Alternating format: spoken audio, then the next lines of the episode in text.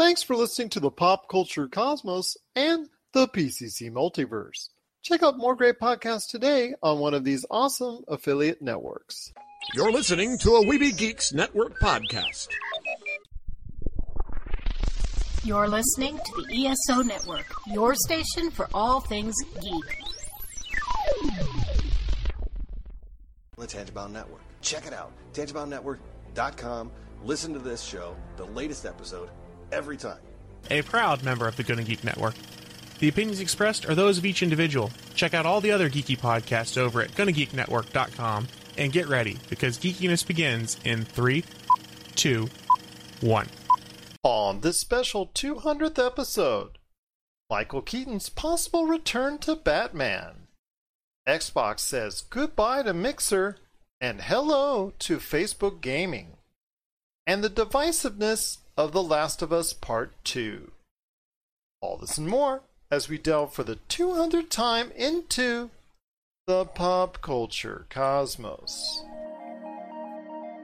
Welcome to the Pop Culture Cosmos. Hey everyone, it's Gerald Glassford from the Pop Culture Cosmos. Inside Sports Fantasy Football, the Lakers Fast Break and Game Source. If you get a chance, please give us that five star review and also subscribe and like our podcast. If you can, we cannot thank you enough for doing so. I'm also coming up here with my fellow host, Josh Peterson. He's on deck as we talk Michael Keaton returning to the world of Batman, Cyberpunk 2077's latest impressions, the strong divide over The Last of Us Part 2, and we discuss the death of Mixer and the rise of Facebook game streaming as a possible contender to Twitch and YouTube. I want to go ahead and also give a big thank you to Octavio and Eric Gomez from Go Brothers Gaming, Chad Smith from Hyperschmidt, Jamie and Tony Monroy from GameSource, Daphne Matthew from the Walking Dead fan base, also DJ Plasma Z doing such a great job on one of our favorite theme songs that we've used so many times before, especially on our commercials. So we cannot thank enough for allowing us to do that as well. All the great people at Retro City Games, Douglas and Nicole, and obviously Rob McCallum Films with Rob McCallum, Jay Bartlett, Ben Arnault from the Smoking Hot Confessions, Noe and Fine from Honey Queen, Jessica Box from the TV Ratings Guide. You've been so much a great part of this. Vince Atulo from the Sports Card Podcast. Marcus De La Garza has been a great part of it as well. I mean, there's so many people out there that have been a part of this. Voice from the Underground, the guys that have been fantastic. Just so many people support us for 200 episodes, and we cannot thank you enough for doing so. But getting back to what we were talking about with DCEU, I mean, how do you think this is all going to play out, man? I mean, when it comes to Michael Keaton now most likely being a part of this universe, we have the older Batman, we have the younger Batman in Matt Reeves' Batman trilogy, which is not going to be a part of this connected universe. Do you still think they can cohesively connect the universe? You know, I like to say when it comes to DC, never say never, right? Because the, the moment that the Joker came out, everyone's like, no, it's just going to be standalone. He's just going to be doing his own thing.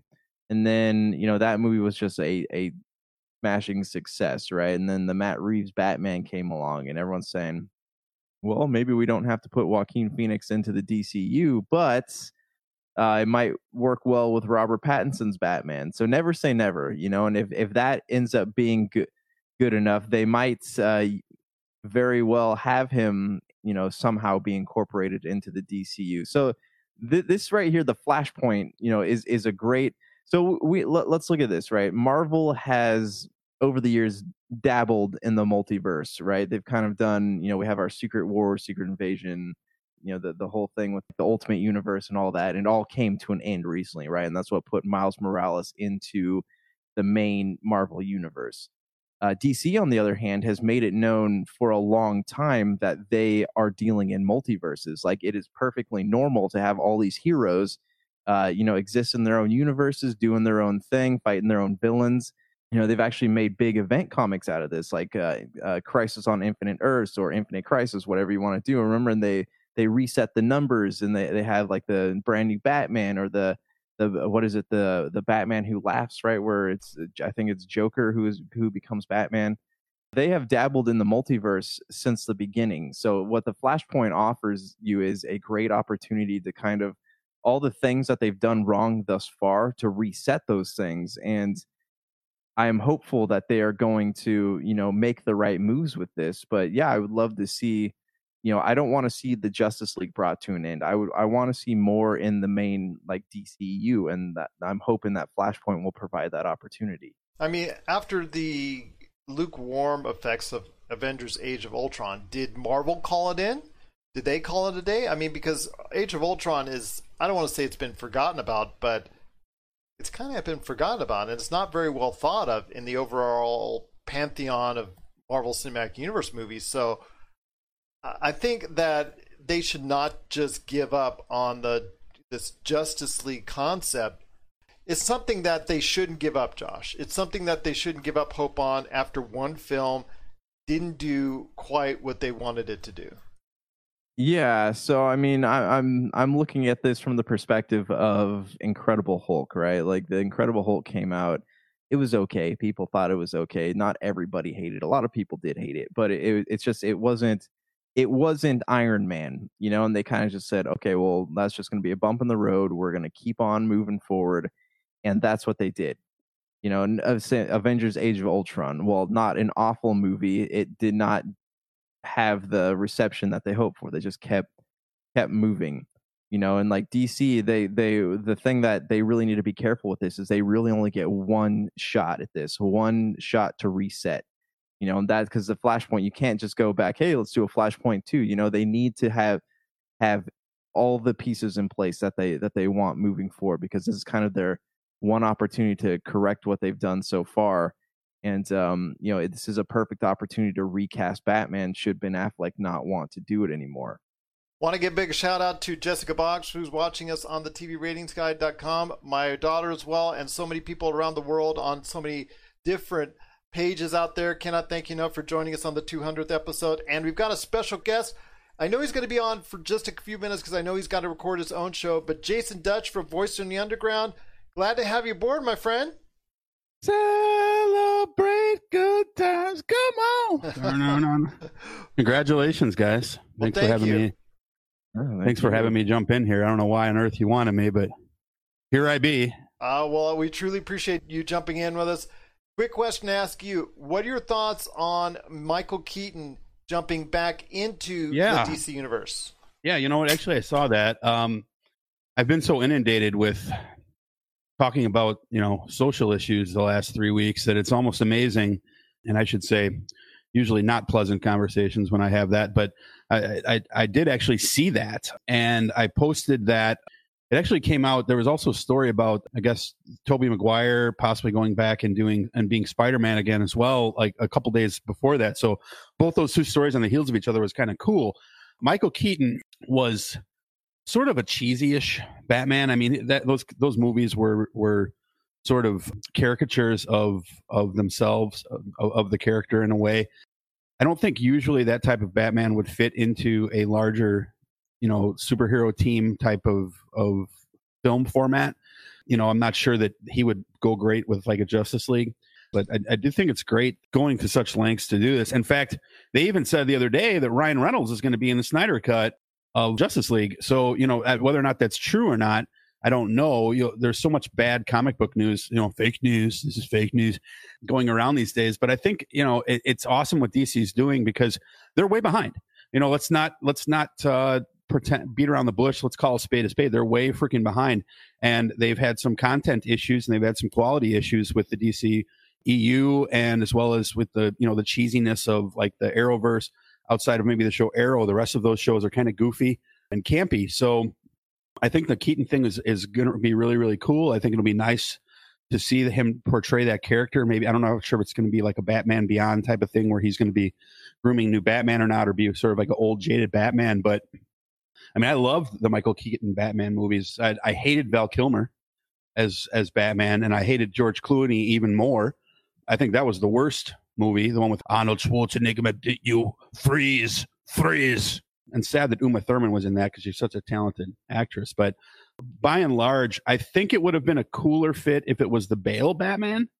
But obviously, that's not what's going to happen, and we'll take what we get. So it's it's good again because DC is able to be in the news. They're able to get people to tune in just to see what it is and get some streaming content. And if they can find a way to tie all this up and put it into somehow into the movies and carry some of that momentum forward, that'll be really great. Because my biggest criticism of Marvel is that they haven't, they didn't have like, for example, I really liked Daredevil and Luke Cage, those series. They didn't even show up in that huge scene in Infinity War, not even for like a, a second, because they go so far to keep their TV from their movies. And th- this is something that Disney just does, you know, no matter what. They don't, they don't really bring their Disney princesses from TV. Like, um, I don't know if you guys know what I'm talking about, but like they have uh, uh, Elena of Avalor is like a Disney princess on the Disney Channel but she's never included in like when they did all the Disney princesses in Wreck It Ralph, right? She wasn't in that room with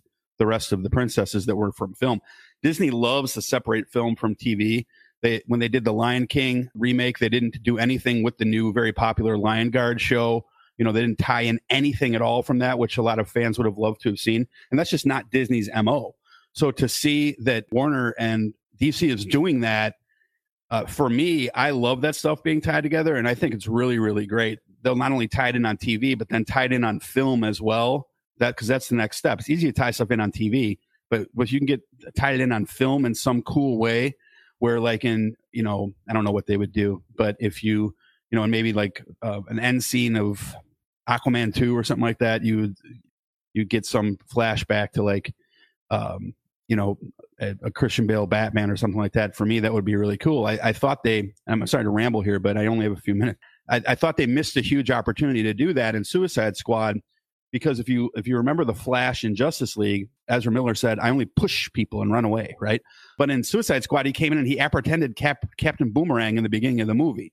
So I was like, that should have been like the Grant Gustin Flash that did that came in and did that scene there, or from the original Flash TV show, of the '90s, that they've now tied into. You know, had it be some actual Flash who knew what crime fighting was about that came in and did that, or Oliver Queen or something of that nature. You know, the the character Arrow, somebody else other than the Ezra Miller character, not because I had anything against Ezra Miller, but because then they went later and they said, "Oh, I don't really fight people."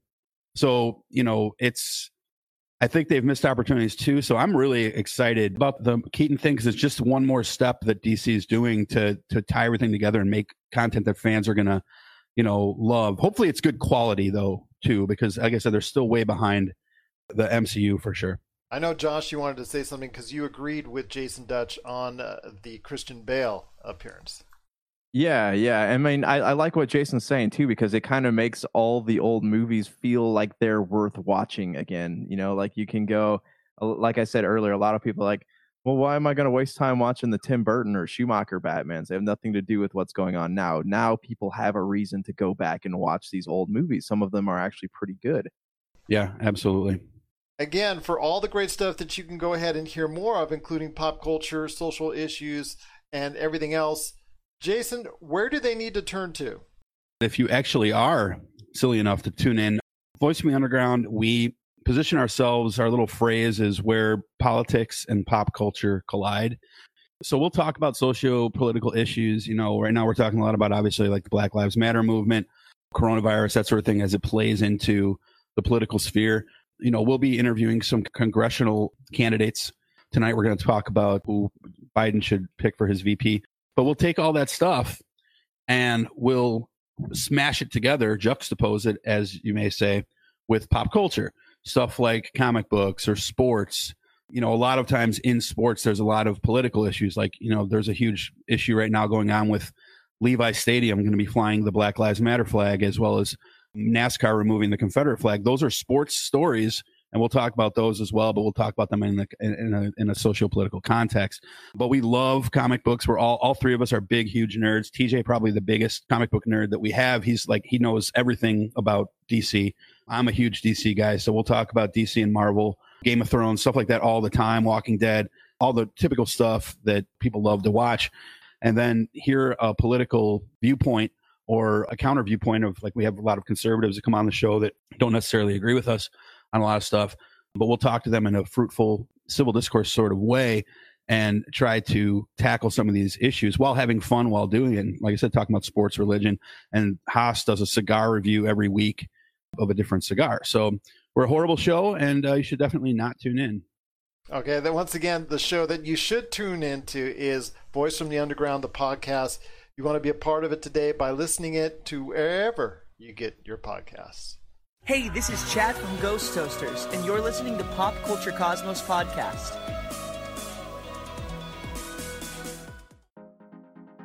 For the latest news and information, analysis and opinions on the Los Angeles Lakers and the NBA, check out the Lakers Fast Break podcast today on wherever you get your podcasts.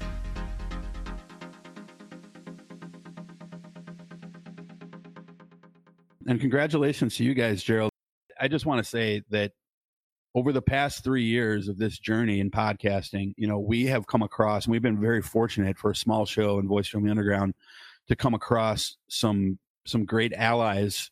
You know, so for people who you would think would be your competition for ear for ear holes, it's, it's really not that way. You know, yourselves and, and Sports and Jock and Nerd and just so many others that came and possibly mentioned. And you got you've been just a great friend, and you put together a quality show. And I I, I just cannot express to you seriously how much our relationship with you means to all three of us probably uh, slightly more to me and TJ because we do so much content with you, but to all three of us, really, you guys have been just tremendous. And thank you so much for everything you've done for us, the platform you've given us, and when you've been there for us when we needed you, podcast wise and personally.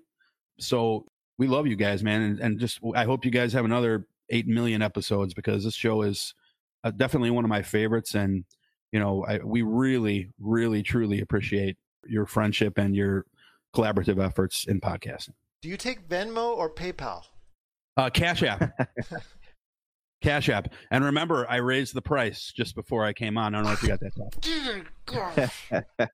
well, we appreciate the kind words, Josh. I, yeah, thanks, man. No, no problem, Josh. I don't. You know, I'm sure you're a great guy too. thank you, thank you. Real quick though, did you guys? And I'll I'll, I'll listen to your answer as we um because I got to get off and start recording. But I'll when I listen to the show, I'll listen to your reply on this. What are your guys' thoughts about? Well, two things actually. I'd like you to quickly touch on. Number one, what are your thoughts about the Ryan Reynolds thing? Do you think there's any truth to that? And also, do you think that like the top grossing movies for 2020 is that even going to be something that they track? Or is it going to be like for the Oscars and like the all the normal cinematic awards and everything? Is it going to be one of those things? I think where that you have like an asterisk by it, like you know the the nineteen what was it the nineteen ninety nine Spurs or the the Blue Jays team that won the the strike shortened season. Uh, I'm not sure how those, things are going to be looked at from a historical um, standpoint down the road. So, uh, if you guys get a chance to talk about those, I'll listen. As they say on the radio, I'll, I'll hang up and listen for your answer. Well, thanks again, Jason, uh, for being part of the show. Truly honored that you could make it on the show. And again, check out your show, Voice from the Underground, wherever it hits. Right now, available on all podcast outlets. And I, I can go ahead for me and tell you, Ryan Reynolds, you don't do what you do in Deadpool 2 and expect to go ahead and come back on. Josh, I remember distinctly in the in the closing scenes and the closing credits for Deadpool 2, him voicing his opinion on what he feels now about the Green Lantern. And it would take a lot, I think, to get him on this Zack Snyder cut. And I'm not sure that DC and Warner Brothers has that. And I'm not sure they want to spend that kind of money for Ryan Reynolds. Yeah. So if they did it ironically, like if he if it was a joke, you know, I'm sure Ryan Reynolds would be all over that. Like if he could somehow uh, you know, kind of like what they did when uh, he got the script right to the Green Lantern in Deadpool two, and then what did he, he shot? What? How did that end? He shot him, right? Yeah, or he shot himself. He shot, yeah. shot himself reading the script. So happy about being part of it. Had the big smile on his face, and next thing you know, you see the bullet hole through his head. Yeah, yeah, yeah. I mean, if they did it in like a comedic way, like I'm sure that that would be he'd be all over that. But I don't know like how into having him join on, you know, return and be serious about. I don't know how into that he would be. But you know, I hadn't heard any rumors about that until Jason had mentioned it. So I'm I'm curious. I want to kind of do some reading up on that. But yeah, I'd love to talk about that again on the next show. I just uh I need to know more about it because that definitely sounds intriguing to me, but it just depends on how it's done. Comicbook.com and also as well, we got this covered have said that he's possibly negotiating. I haven't heard it covered by Variety, Hollywood Reporter, Comic Book, and we got this covered. They like to throw a lot of stuff out there, so they're not the most reliable source. So uh, I'm just going to say that right now.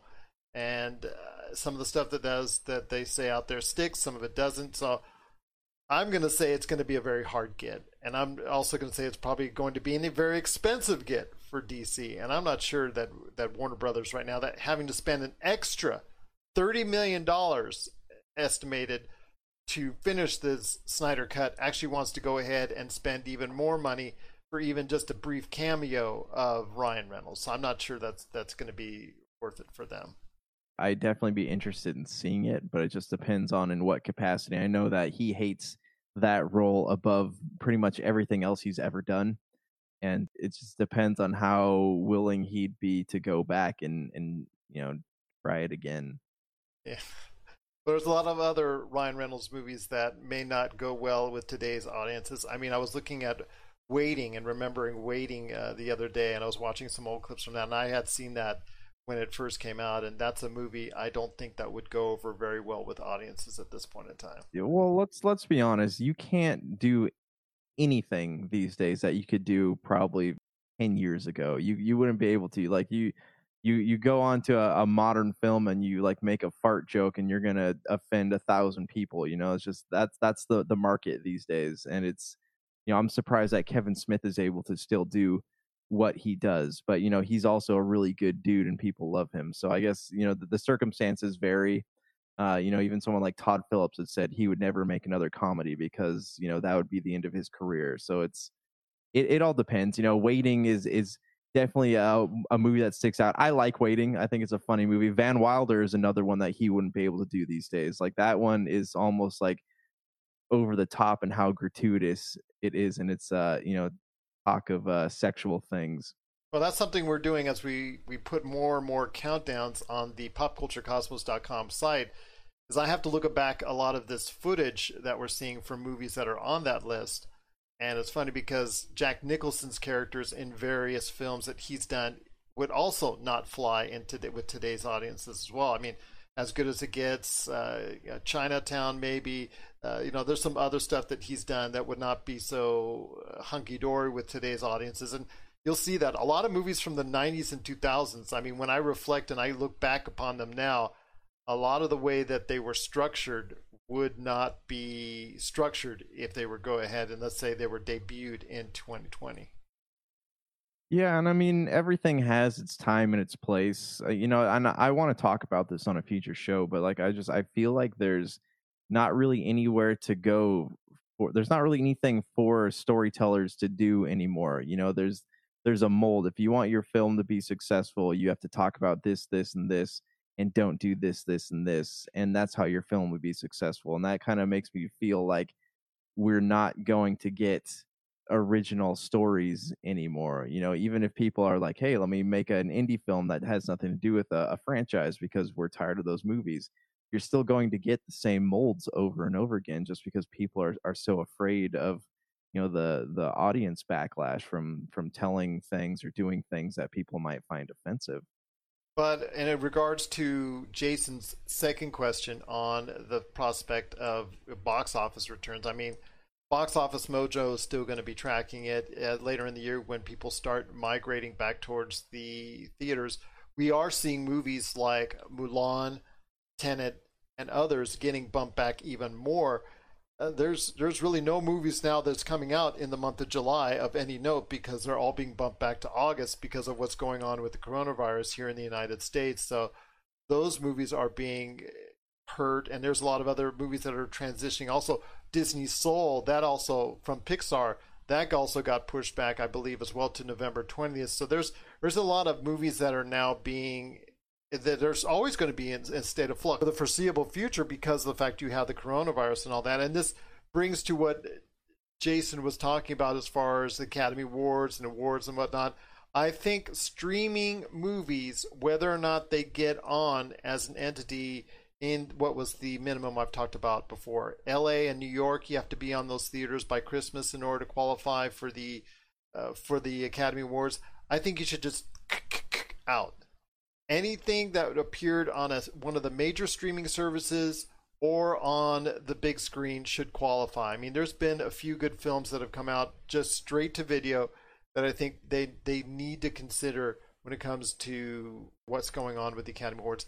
Uh, I mean, there's several. 5 Bloods on Netflix, and there's been quite a few others that, that I think that should be honored and that should be considered at least for those awards before you know, and not having to go through the the hassle of being on those New York and LA theaters by Christmas. I think this is the one year that they should throw all that out.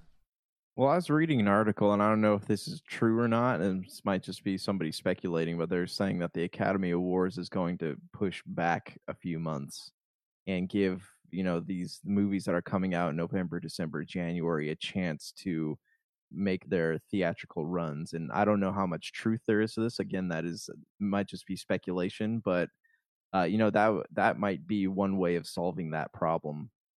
Well, I'll tell you what, my friend, it is something to think about as we go ahead with more films that are going straight to home video. They're going to the these outlets, these streaming outlets. So we'll wait and see how that lines up. But again, with the DC universe now at a, it's kind of at a tipping point where or not could be a really big success going forward, or whether or not it's going to be that disarray. It is going to be something we're going to look at going forward. And we've got another special guest here, live from Australia. It's our good friend from Smoking Hot Confessions, Ben Arnault. And Ben, just cannot thank you enough for joining us real quick. We're just so happy to have you here, my friend. Mate, thanks for inviting me on. It's a very special episode for you guys today, and I appreciate you uh, having me be a part of it. And by the way, how do you like Gold Coast in winter? My gosh, it's so so nice out there. It looks so nice. Yeah, that's a great winter for you. It looks like much better than mine right now on 110 degrees. I don't know how you're doing, Josh, oh, out wow. there in Texas. It's moist in the air and it's hot. So yeah, not not as good as what what Ben's got going on behind him. You've got the nice, clear, sunny skies, and we've got the dust storm going through the lower half of the United States. Yeah, how how nice that is. Oh wow! But I wanted to ask you real quick, my friend, your thoughts on Michael Keaton coming back to the DC universe. Love it. Best thing I've heard in so long. I remember being 10 years old and going to watch that uh, movie in the cinema and just being absolutely blown away because I'd, I'd been a huge Batman fan my whole life. My mum actually has photos of me about four years old, up in, uh, in Batman costumes and all that sort of stuff. So, uh, yeah, I'm absolutely stoked. And from what I've read about how they're going to use him to tie together, use him as a Nick Fury type character, um, I think that's absolutely fascinating. And I can't wait to see it. I'm thrilled. You and I both, and I know Josh is excited as well for it. And it's just an incredible ride to see, hopefully, on the way for those fans of the DC Universe. You know, I cannot thank you enough again for being part of the show, my friend. I know you, you can't stay on long, but before you head on out, you got to tell people why the Smoking Hot Confessions is the best experience out there for, you know, not only great grilled foods, but, you know, the experiences, the whole grilling barbecues. Tell people why the Smoking Hot Confessions is the place to go for all of that. Well, Smoking Hot Confessions is the one stop shop for everything that you need barbecue. So we've got, as you said, we've got the recipes, we've got how to's, we've got the product reviews, we've got um, a podcast, which in the last couple of weeks has added video to it. So now it's a, it's a podcast as well. We interview experts from around Australia and, uh, and the rest of the world in the, in the industry of barbecue. Industry recognized and awarded for the different videos and podcasts and writing that we do and we just live, eat, and breathe barbecue. We just love all of it. Well, I'll tell you what, if you want to go and find a great place, not only for great food ideas, but great grilling ideas, you've got a lot of contacts within the industry, not only on recipes, tips, but also the equipment, which is just as important. And people seem to forget about that. The equipment that makes it all happen. The place to go is Smoking Hot Confessions, the whole experience, smokinghotconfessions.com his great podcast, which you can hear on podcast outlets everywhere, his great site on Facebook, the whole experience. You can catch it on YouTube. Everywhere you go, it is Smoking Hot Confessions. Ben, I know I'm going to be talking to you here in the near future about more pop culture, which you love just as much as Josh and I do. I cannot thank you enough for being part of 200 episodes. But man, I've got to make sure I have my appetite ready because when you come back on, you're going to be telling us some more great grilling ideas before you head on out. Absolutely, I will, mate. I've already got a few ideas lined up and ready to torment you with. And I just want to just uh, quickly just say congratulations to the two of you for 200 episodes, putting on a great show. I listen to it every week, and uh, I, I just love all the stuff that you guys are into, all the pop culture stuff, the DC, the Marvel, the computer games, all of it. Fantastic work. Congratulations. Well, thank you, my friend. I appreciate it. And one last thing before we head on out. What is the biggest thing you're excited for for the rest of this year in pop culture? In pop culture, Wonder Woman 1984, if that ever does come out. Black Widow, I'm hanging out to see as well, mostly because I want to see uh, David Harbour's character, Red Guardian. Yes, it's definitely going to be exciting to see. And of course, your friend, Baby Yoda in The Mandalorian as well. Oh, yes, I forgot about that. Yes, yes, Mandalorian season two. That sounds awesome. I'm excited, and you're going to come back on the show many more times in the near future to discuss that with us right here at the Pop Culture Cosmos. Again, Ben Arnault from the Smoking Hot Confessions. I know your time is short with us, but I truly appreciate all the way from Australia. Beautiful area out there. I'm so envious and jealous right now.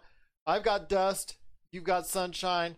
I don't know how that works, but you know what? We're glad to have you here as part of the Pop Culture Cosmos. Thanks, yes, having mate.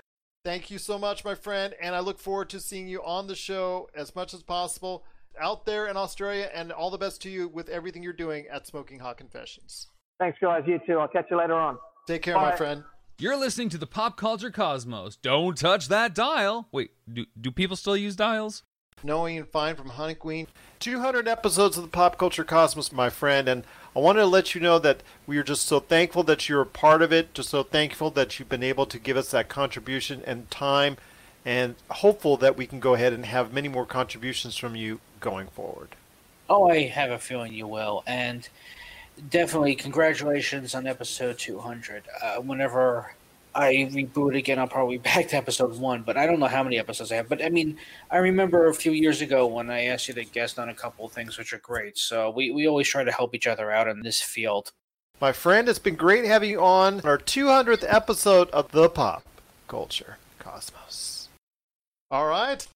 Josh, well, actually, I want to head to a couple more things before we head on out, my friend.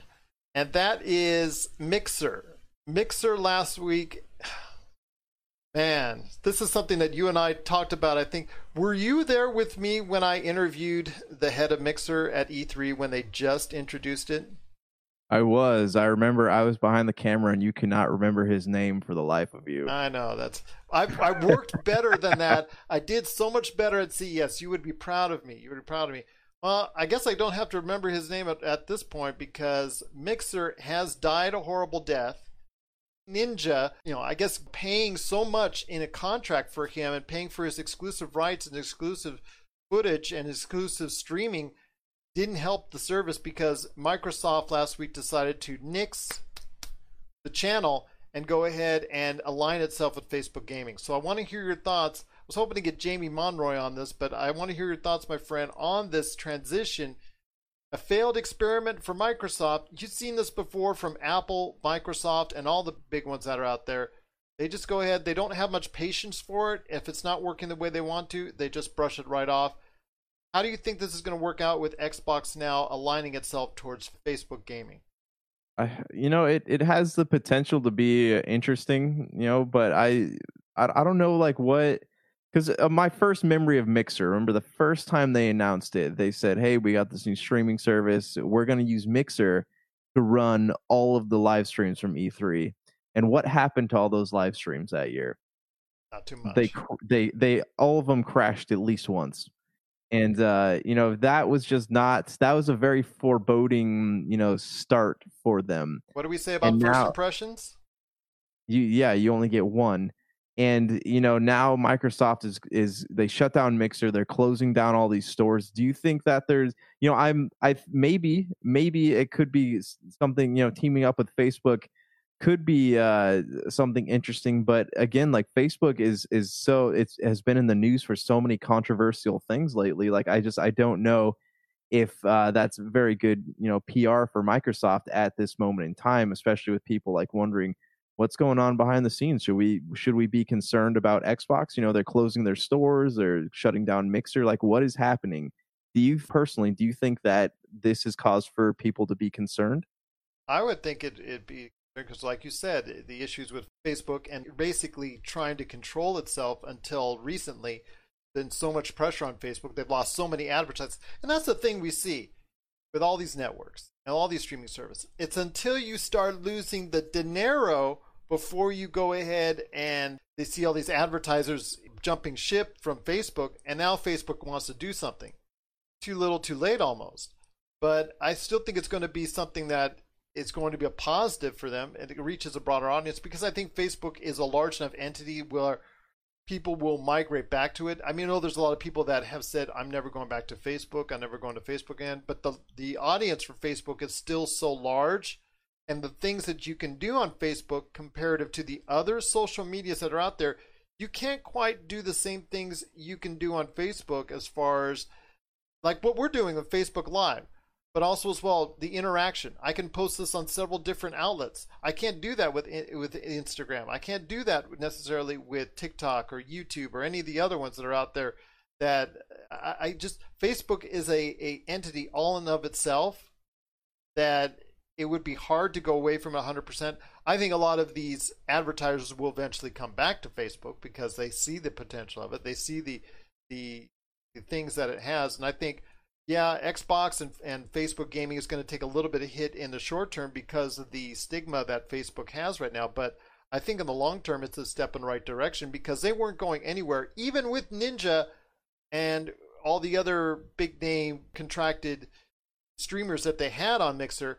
Even with those big names, they still weren't able to make much of a dent in the streaming world compared to Twitch.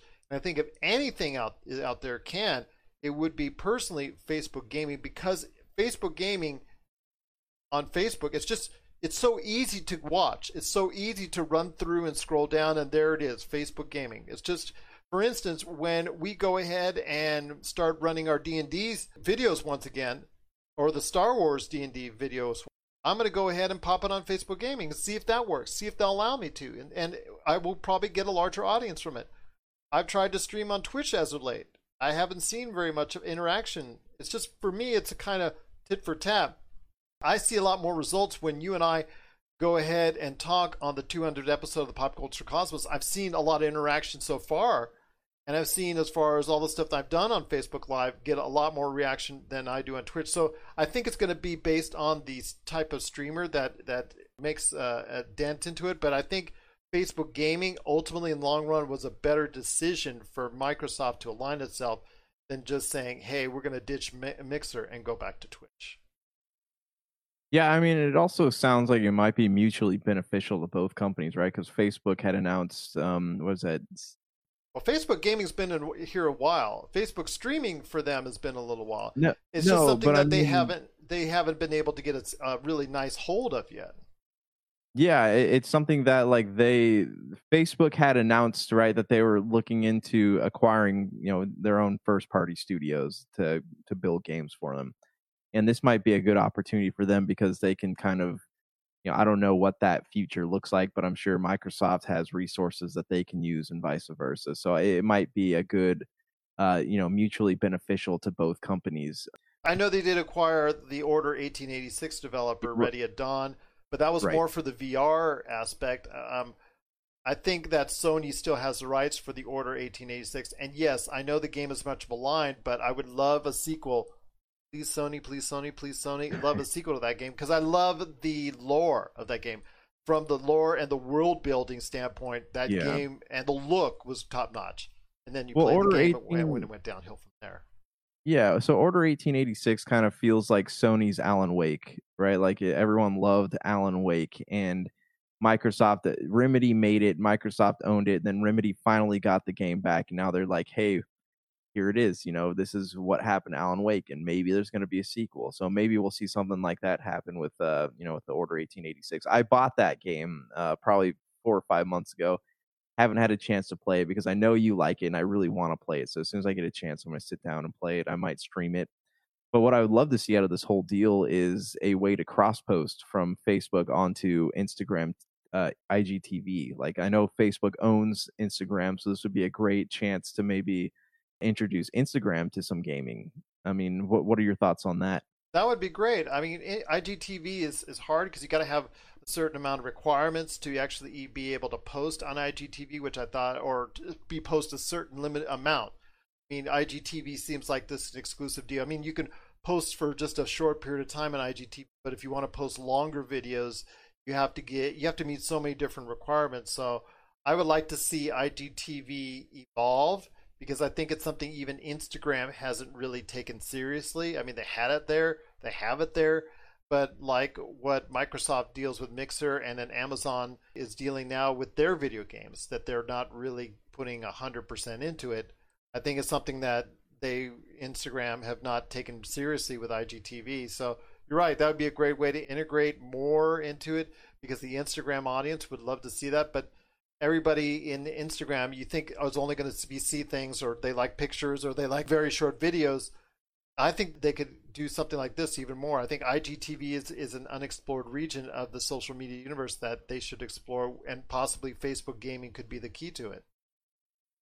Yeah, well, I mean, you know, there's a lot. The younger generation, uh, kids coming up, they're on Instagram. They're not on Facebook. Their parents are on Facebook, and that's not cool anymore. So they're all on you know Instagram, like I said, TikTok and Snapchat, whatever whatever it is these kids are doing these days. But there's a lot of them on Instagram. So if you want to to you know say raise up the next big name in game streaming, like Instagram TV would be the perfect place to do something like that. Well, that's true, and let's, let's hope that that's the case. That that they can utilize that platform and allow us to go ahead and start utilizing that platform a lot better. Uh, you know, I'm hoping that they will go ahead and you know, make better moves in that situation. But yeah, I think the overall move away from Mixer was a good one because Mixer wasn't going anywhere fast, anywhere soon.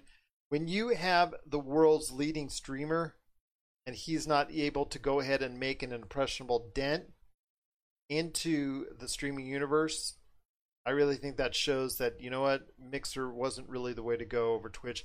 I think that Facebook gaming can be. I think that Facebook gaming is, is a place where easy access and visibility collide. Yeah, I understand this is still your dad's or your granddad's or your grandma's or your mom's area for social media, but I also think because of things that you can do on it, because the, the there's not as much limitations as far as what you can put on there as far as content, as far as just even typing letters, characters. You can do so much more on Facebook that you can do on virtually other any other streaming media out there or, or any other social media out there. It's just to me, I think the possibilities are there, and I'm hoping that Facebook gaming can take advantage of them, and I hope they'll be able to go ahead and, and post our future stuff as well. Yeah, that'd be nice. I'm I'm hopeful as well, but yeah, it just it seems like there are pros and cons to this whole thing, and hopefully there'll be more pros in the end. But uh, you know they were really stoked on Mixer. So how soon until the uh you know they get really stoked on Facebook and then cast them to the side too? So it's uh it's yeah yeah. So we'll see we'll see what happens. What are your thoughts out there on? Well, first off, Michael Keaton coming back to the DC universe, and also as well, what are your thoughts on Mixer going bye bye and saying hello to Facebook Gaming for Xbox and Microsoft? What are your thoughts on each? Popculturecosmos at yahoo.com. Also, as well, Pop Culture Cosmos, Humanic Media, and Game Source on Facebook, Twitter, and Instagram as well. You're listening to the Pop Culture Cosmos. If you need your video game fix, be sure to check out Retro City Games. Located in Town Square on Las Vegas Boulevard or in Henderson, Nevada, Retro City Games has the cure for all your video game vices. Retro games and games for current consoles Nintendo, Sega, PlayStation, Xbox, and more. Retro City Games has all the staples from any library and some highly collectible offerings too. So pick up a few games today at Retro City Games in Town Square on Las Vegas Boulevard or in Henderson, Nevada. Retro City Games is your video game metropolis. And I want to thank again so much Jason Dutch from Voice from the Underground and all the way from Australia, Ben Arnault from the Smoking Hot Confessions for joining us on today's show. But before we head on out, my friend, two last things in the video game world because we got to round this off with some good pop culture stuff and that is The Last of Us 2 divisiveness. I mean, we talked before on the show that it got a 96 on Metacritic. It's now at 95 after over 100 critics, but that's still one of the highest rated games on the Metacritic outlet of all time. But when you look at the user ratings, they're extremely low, and there's a ton of videos out there that are, are just like lashing back at the game. I'm not sure it's about the game itself. I'm thinking some more about the content because of the things that are on it as far as two lesbian characters engaging in a romance, plus also a transgender component within the confines of the story as well. I think those are issues more, and plus there's also some spoilers that I cannot go into that I'm well aware of that I can't really go ahead and allude here because I'm going to spoil it for a lot of people. But I think it's more about what's in the game than the game itself is the reason why it's getting a lot of uh, negative feedback from audiences. Yeah, well, I mean, you know, I'll tell you where I'm at personally. Like, I, I, I don't have an issue with a lot of that stuff because I've, you know, it's been in games for a long time now. It's not like there's anything new to the gaming market, but you know, I'm, I'm curious if, if this has anything to do with like all the stuff that people are being overloaded with in the news, and now like there, this, this big game comes out, and maybe people are kind of feeling feeling the weight of it but you know when are we going to get to the point where we can they you know this stuff just is it's normal you know it's not uh it's not something to like to to feel burdened by and it's you know maybe that has something to do with it i also know that there's a lot of people whose playstations are having trouble processing the actual game like it sounds like i'm, I'm hearing the stories about playstation 4 sounding like helicopters or people saying there's a jet in my living room because the playstation cannot literally cannot process what's going on in The Last of Us Part Two. And you know, back to the the critic scores. Like I'm, I know Polygon. I don't know what they gave it, but I know someone wrote a piece on it saying that like. Well, their review they don't give scores anymore, but they they Yeah. panned it. They they panned it because of the fact that they uh, also because of the times. This is something I also wanted to touch on it when it comes to Last of Us Two is that because the times that we're in right now are pretty dark, the game itself is dark, and The- oh, that's yeah. another issue I think as well. Yeah, and you know that that's you know back to what you're saying about the social issue things. Like I, I'm I'm I, I'm I'm curious if this game were to come out when the news is just not plastered every day with with social news, right? I'm I'm wondering if the reception would be better. What are your thoughts on that? Oh, I think it would be better if it, it was put out in a different time. I think right now a lot of people are beaten down by uh, the coronavirus, the whole nine yards, day out. This it's not a good time for many people. I mean, how many memes have you seen out there about their opinions on 2020 as a whole being one of their worst years ever? I mean, and you bring this game out, and it's certainly not meant to be Uncharted in the way it uplifts you because it doesn't. It's not an uplifting game. I mean, No, if you've ever played the first game. one and those who are playing the second one, it's not meant to be an uplifting game. It's a quality game. It's a great game in its own right, artistically, but it content wise, there's stuff in there, or just the very mood, and it, ca- captures. it- It's setting off people in the wrong way be- just because of time. I think people are looking at it because of the time that we're in and the content that it has, and they're not evaluating it as a game. They're just evaluating it as an experience to them. And I, I of course, they're spending their sixty bucks. They have every right to do so. So I want to. I don't want to go ahead and dissuade that, but uh, you know, it, it just uh, you know, if they're looking for it as far as a positive, uplifting experience, an enjoyable game, that they're going to go, oh, this is great, this is fun, exciting. I don't think you're going to get that, but as as a as a sheer quality of art, I think that that that's what you're looking for. That's what you're going to get. Yeah, I, I'm so I, I haven't played the game yet, and I'm you know it's it's on my list of games to play right now. But we have encountered games in the past, right, where they are in their storytelling, they're trying to hit every you know social dot that's currently happening in society, and like I wonder if that's what was going on with The Last of Us Part Two. But I also know that Naughty Dog is you know they're really great storytellers, so I mean I'm I'm sure it wasn't done like forcefully. I don't know you know it's hard for me to really like weigh in on this because i haven't played it yet but you know i just i can only theorize like what what that issue would be and you know and i was seeing the critic scores and i was seeing the user scores and they are drastically different from each other so that's why i was wondering about it but i also know that like uh you know ign kotaku gamespot like these are all like big proponents of social change and stuff like that. So that's like why I was remember when we first talked about this, you were asked you're saying like critics gave it this, this, and this, and like I've just I wanted to know like what it was that they were that they were cheering on. And you know, it, it sounds like this is kind of answering some questions here. Well, they're just talking about again. It's it goes back to the time that it's been released is not the greatest time for it, and it's not the most uplifting of games. I can tell you right now. So if you're looking at that type of experience for your gaming needs right now, to as an escape, it's not going to do it for you. But if you're looking at something that's sheer quality art, that is probably the the closest you're going to get to perfection, or or as close to it, one of the best games of this generation, as this generation ends, as a quality piece of art, or uh, you know a, a, a standard in video game making, you're going to look at this game as far as how much you can push the PlayStation 4, as far as overall quality of the game. Now, the content, like I said, and the atmosphere and the mood, it's not really right for 2020 at this point in time because it's a, I don't want to say it's a depressing, but it's definitely a moody game. It's definitely a game that doesn't give you many characters you're going to go ahead and, and cheer for and scream for, like we talk about with Mass Effect or Uncharted or any of the other games that, that we talk about. But if you're looking for a game that's a, a you know a great work of art, I think you're going to find it Last of Us 2, but I just don't think it's going to be that that charmer that uh, so many people are looking for.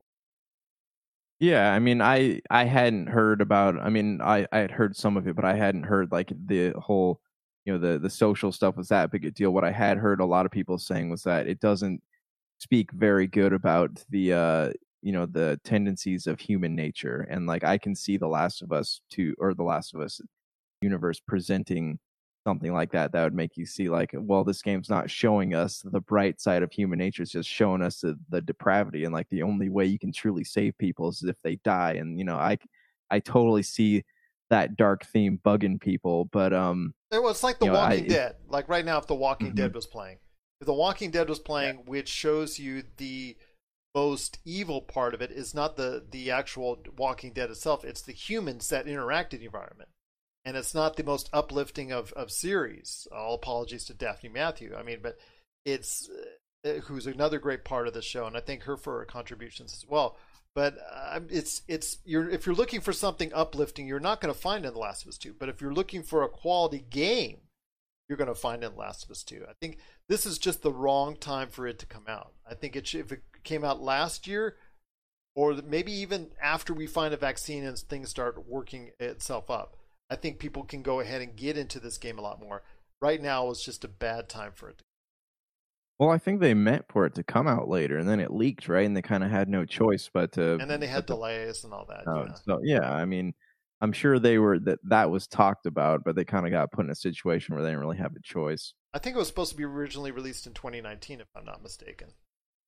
It's 2019, and then it was supposed to come out what in February or March, if I remember correctly. And then they said, you know, thanks because of the pandemic, we're going to be pushing this game out. And I remember it was slated to come out, you know, November, where around the same time uh, Cyberpunk's new release date is, and then they had the leaks, and they didn't really have a choice but to like you know, push it out sooner rather than later.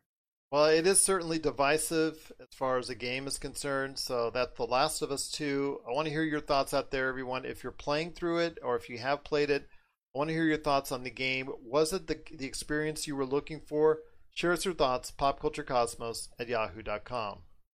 My friend, before we head on out, I want to go ahead and hit up on Cyberpunk 2077 because the media got access to about three, four, five hours worth of Cyberpunk 2077 it showed the three different story arcs you can start off on as far as from a corporate or no, nomad and some of the different story arcs you can start off on before it branches out from there.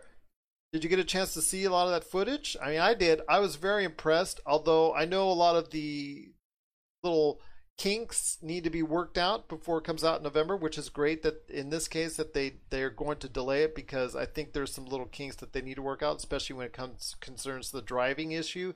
I noticed most of the reviewers that got a chance to go ahead and take a look at it, the driving was was not 100% okay, but the the immersion itself seems to be something that you know every one of them said was was really good about Cyberpunk I haven't gotten to see the footage, but you know, listening to what you said, it makes sense, right? Because CD Projekt Red has, you know, their most of their experiences in The Witcher, right? It's in that that universe where they're you're not driving cars, there's no cities, there's castles, everything's spaced out. So, you know, I can see where there would be uh, kinks to work out. And what fascinates me though about what you said was that there are three different, you know, the different story arcs. And, you know, that is something that sounds really cool because people do spend hours of their lives in these CD Projekt Red games, but now it sounds like there's actually a purpose for spending extra time in these games, and that really fascinates me. You, you saw the footage. How close does it look to something you'd see in like a, a Deus Ex game? Well, that's I think some of the compliments that's been tossed around is that it is close enough to the experience of Deus Ex to make it almost like a Deus Ex. So I think that's uh, some high praise indeed to the original one.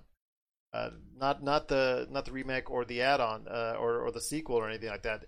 The actual original Deus Ex. So a lot of people are really digging it. That type of theme. I just love the shots of the city itself. People see the detail in the city shots and the cityscapes that's there. All the things you can do and go into, and all the businesses and all the, the daily walks of life, and it's populated with people and NPCs that you can interact with, and that I'm looking forward to when it comes to Cyberpunk 2077 it's going to have a detailed customer creator, which you and I went into, is uh, going to customize some things that uh, I wasn't expecting or really don't care about. And you can go ahead and get an idea what you might think that would be. But I'll tell you what, my friend, that it, Cyberpunk 2077, it's got as much hype as any game that is coming out this year. And I think that right now it's on its way to to come close or to meet up with it. I don't think it's going to surpass it, but I think it's going to do a very good job of being an excellent immersive game that I think a lot of people will enjoy.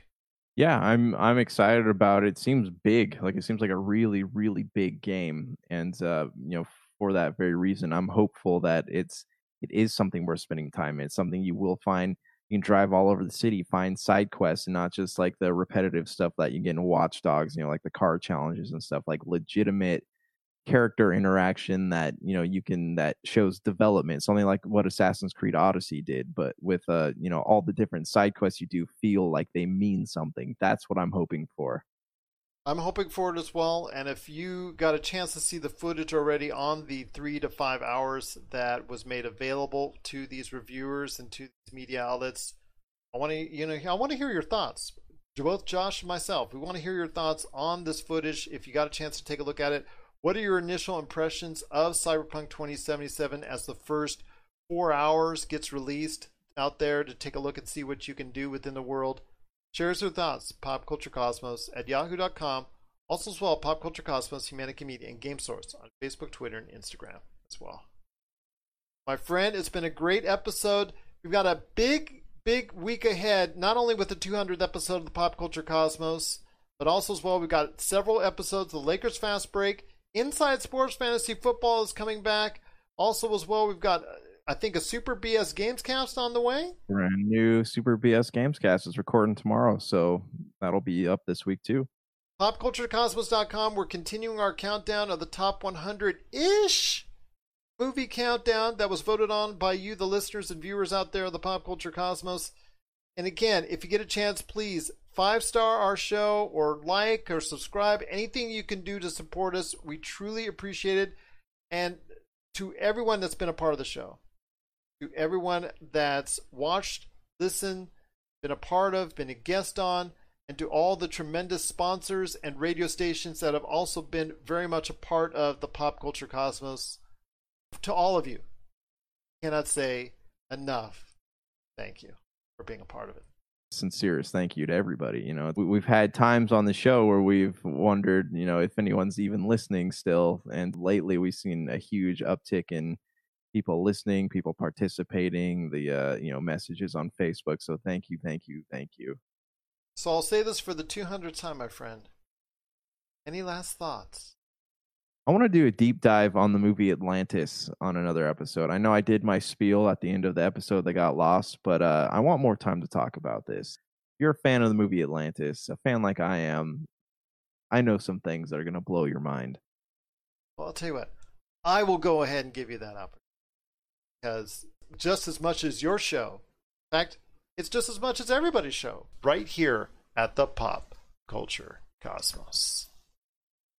So for the 200th time, for Josh Peterson, this is Gerald Glassford. It's another beautiful day in paradise right here in the Pop Culture Cosmos. Thank you for listening. And here's hoping you have yourself a great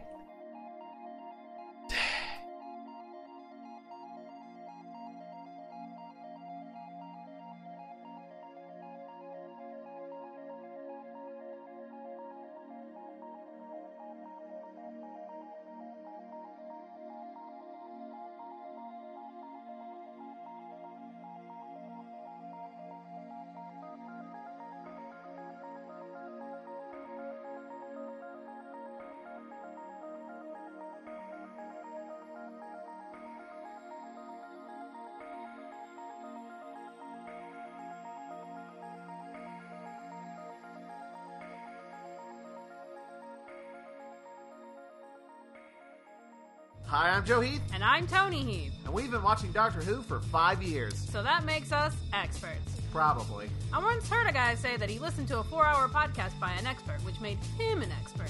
So we're experts. Definitely experts. And you can be an expert too. All you have to do is listen to The Watchathon of Rassilon. It's a podcast that we make together, sometimes with friends. Listen to it. Or else. The Watchathon of Rassilon. A proud member of the ESO network. You're listening to a Weeby Geeks Network podcast. This has been a broadcast of the ESO Network. Be part of the crew and help support our shows by donating to our ESO Patreon or by shopping through Amazon.com or the TeePublic store, which can all be found at www.esonetwork.com. The ESO Network, your station for all things geek. Tangent Bound Network. Let your voice be heard. TangentBoundNetwork.com. Thanks so much for downloading the Pop Culture Cosmos and stay tuned as more great podcasts are on the way. Thanks again for listening to us here at the Pop Culture Cosmos.